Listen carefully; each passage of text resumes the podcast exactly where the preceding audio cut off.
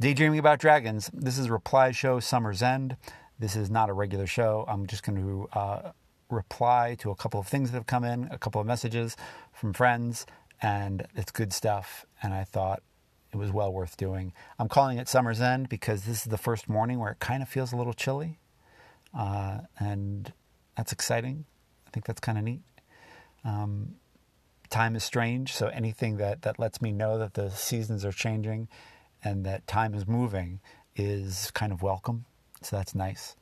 And let's get to the first lovely message from a dear friend named Ogre. Hey Judd, Ogre here. I was just listening to Reply Show New and Old and Andy's uh, questions about Sons of Kryos, and it just reminded me of how magical that time was. Uh, discovering your show and other shows like it, and then starting my own. It was a it was a great time. Uh, you guys really came at a point in my life where I was unhappy with the way my games were going, and uh, you brought me concepts, uh, oftentimes from other people, that blew my mind and really changed and uh, reinvigorated my love for gaming.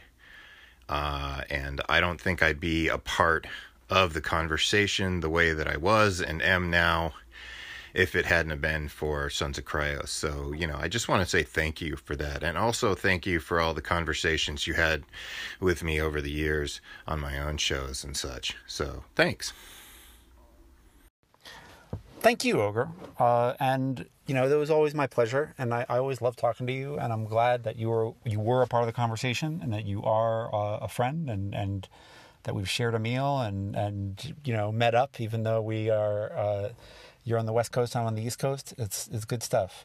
Um, and I wanted to share that because it felt so nice, and it is a, an indicator that that you know I, I I beseech you that if you're listening to this and there is a podcaster, not me or anyone, uh, an artist, a friend, a gamer who's done something cool.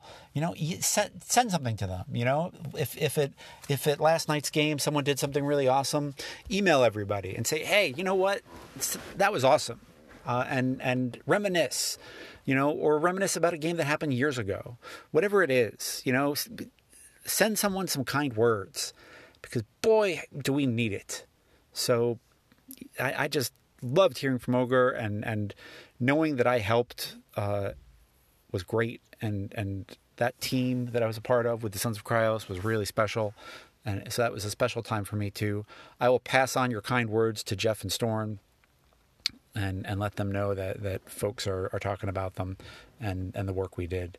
Uh, yeah, it was a good time. It was a really good time. And, and I'm, I'm glad that glad that anyone remembers it. And it's just a good reminder, you know, to send out those kind words. You know, it could be, a, you know, could be a blog post, could be a, a podcast, could be a, a, gamer making a cool decision. You know, could be an, an artist, whatever it is. Uh, send the word out and and let them know that that they've made a difference uh, because you know everyone's everyone's having a t- tough time right now. Everyone's struggling, and it, it really is nice to hear. So let people know, you know, because kind of a shit show. All right. Thank you, Ogre, for letting me know. I appreciate it, and I appreciate you still listening, and I hope all is well. And uh, smush on your cats for me. And now we've got one from my good friend Jim Crocker. Uh, another good one. This is a really good one. This is so insightful that I'm I'm incisive and dis- and insightful that I'm embarrassed. So let's let's get it to Jim. Hey Judd, Jim Crocker here. Just listen to the inspiration goat about your uh, sci-fi trinity, and you said that you didn't cover fantasy, but that was weird because I was pretty sure that you only did two sci-fi properties and one fantasy property. So uh, I thought I would very helpfully call in on behalf of everyone else who uh, is scratching their heads about this when you included Star Wars as somehow being science fiction, but not Star Trek. Because, pal, if we're going to talk about overblown continuity, overwritten, a particular visual aesthetic that everybody recognizes the moment they see it, a particular way of being and a particular kind of future, I'm pretty sure uh, that's the first place that I go to. I don't know about you. Love the show as always. Thanks. Uh, only half joking, but uh, I do think that uh, we got to speak up for the Trekkies. See ya. Jim, I am totally embarrassed, and and you're right. You're absolutely right. Uh, but for some reason, visually, there's something about Star Wars, Aliens, and, and Dune. I don't know why, but for me, they're visually very important. Star Trek is culturally and in every meaningful way very, very important. And especially if I use the word science fiction, then I definitely have to throw Star Trek in there. So maybe I should have said the Trinity of Space Opera. Does that make it better? Does that make it worse? Uh, I don't know if I'm compounding it. Um, but I love it. I love that you, you are, are making me think about that. Uh, and I'm really enjoying Star Trek at this point in my life more than I ever have. Uh, Lower Decks and Discovery really spoke to me. Um, Picard was okay, but I think know, I've, I've got to go back and, and, and, watch the whole thing. I watched the first couple episodes and I thought it was fine. I'll definitely go back and finish it up.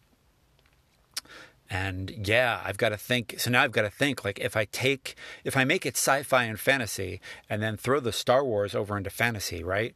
So, and, and is it visual, right? So is the, is the visual cue um, Star Wars, you know, Tolkien, and I don't know, is it Conan? Is it Sword and Sorcery? Um, you know, is it Frank Frazetta Conan? It's it's interesting. I, I think fantasy becomes more muddled for me visually, uh, but I think it's a really interesting. It just makes the exercise fun. So uh, I appreciate it, and I think you're absolutely right. Uh, yeah, Star Wars as science fiction is a little dicey. Um, and it definitely is fantasy. There are star swords, but yeah, it all kind of space opera. Maybe the word I'm looking for, or was looking for, was space opera, but I don't know.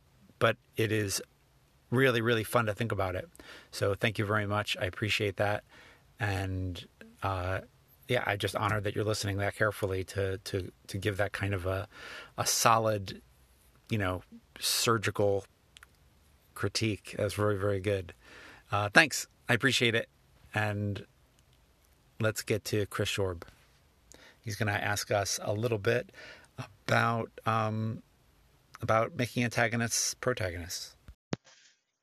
Hey, Judd, it's Chris Shorb calling about your most recent episode, your inspiration goat, where you were talking about a bunch of anime shows, and then you kind of went into an area where you were talking about the bad guy becoming a player character, which I think is a super intriguing idea. I'm just thinking about the mechanics of that, how you would make that work. How, you know, I usually just have new P- player characters when a, a new player joins the group entirely, or when someone's player character dies or retires, and then a new one comes on board. So that, so those are the instances when that when that happens. And then I'm trying to think narratively, how do I fold that bad guy in? And uh, I mean, I guess it could just be done by GM Fiat. I guess, hey, yeah, the the bad guys off screen, and then and I talk to the new player or the player who has a new PC and say, hey, how is it, how are you going to make this work? I don't know. Seems super kind of tricky though. Would love to hear your thoughts. Bye. Chris, that's a great question. Uh, it you know, of course, it's going to always depend on the game. Um, you know, could we do it when a character dies? Could we do it when someone's just getting tired of their character? I know there are always options in Apocalypse World to take a second character. So could you take the antagonist as one of the second characters? Um, I don't know. That's a really, really, really good question. I think there are a lot of different ways to do it. I'd be hesitant to give an established antagonist to a new player only because I'd be worried that they don't know what the players are other players are going to be expecting of that character right so there really is that feeling that oh they're playing them wrong and i don't want them to come in with that kind of a vibe um, i think with a nice thing about you know zuko and and or yuko zuko and and catra in uh, in uh, the Last Airbender and in She-Ra is that they were very cons- they, they, were they grew, but they there was a core there. There was a consistency, and so asking a new player to play a character who the other players know might be very difficult. Uh, but it could be a sign that the, the character is growing and changing. So maybe I need to just get over it. Um, in the world, you know, of streaming and, and recording games, you could give them a recording, but that, that feels a little bit like homework. Uh, I don't know. It's a difficult, that's an interesting conundrum. Uh, I, I, think I would definitely do that switch. You know, if a player lost a character, if a player wanted to retire a character, that kind of stuff. Um, so it was a, a, I'd want the antagonist to be played by people who saw that antagonist in action so that they could, you know, play them in a way that would keep things a little bit consistent. So those are my main thoughts on it.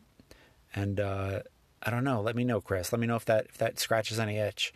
Uh, I'm, I'm, it's a really, really, really good question, and I wonder if there needs to be, I don't know, uh, you know, a subsystem or a move or a game or, or something around that. I don't know. I nothing really is coming to mind, but I think it's interesting. It's really interesting. And I like the idea of players taking over NPC roles and making them protagonists. I think that's kind of exciting and fun. So uh, I don't know. It's neat, neat stuff. Thank you, Chris, for for taking an idea and making me think about it further. I appreciate it. Appreciate your listenership, and uh, I think that is about it for our our stuff today. Our thank you so everyone. Thank you so much for replying. I I love hearing from you, and we're gonna get to the outro and then call it a day. Thank you so much for listening. Uh, as you can see, this was a reply show. This is not. It's, it's, numbered differently. It's it's technically a bonus episode. It's not numbered like the other episodes. So if this is your first time listening, I would recommend going and listening to a numbered episode. It's going to have a little bit more structure. It's going to have a lot more content. Uh, it, it's going to have a lot more developed thoughts. These are more. This is more continuing the conversation. So if this is your first time listening, please, please, please, go check that out. Uh, and if you'd like to support the show, you can send me an email, judd.karlman at gmail.com. Uh, you know, let me know if anything that is being said on the shows resonates or, or contradicts things that you're seeing at your table. I would love to hear from you and hear hear your thoughts and and hear what's going on. Uh, if you would like to support the show otherwise, uh, you can leave a review. It really is helpful uh, for the old Uncle algorithm. And if you would like to support the show monetarily, uh, I've got some cool charities that I would rather you gave money to than me right now. Uh, I think, I don't know, just feels like the right thing to do at the moment. Things might change, uh, and, and I appreciate your support. Uh, appreciate it so much. So thank you so much for listening. And Thank you so much for sharing your thoughts, all the repliers. Uh, Ogre, Chris, Jim, I, I appreciate all of you. And I will, I've got a show just about recorded, so I'm going to put that out this coming Sunday. Sound good? All right, I'll see you Sunday night and hold on tight until then.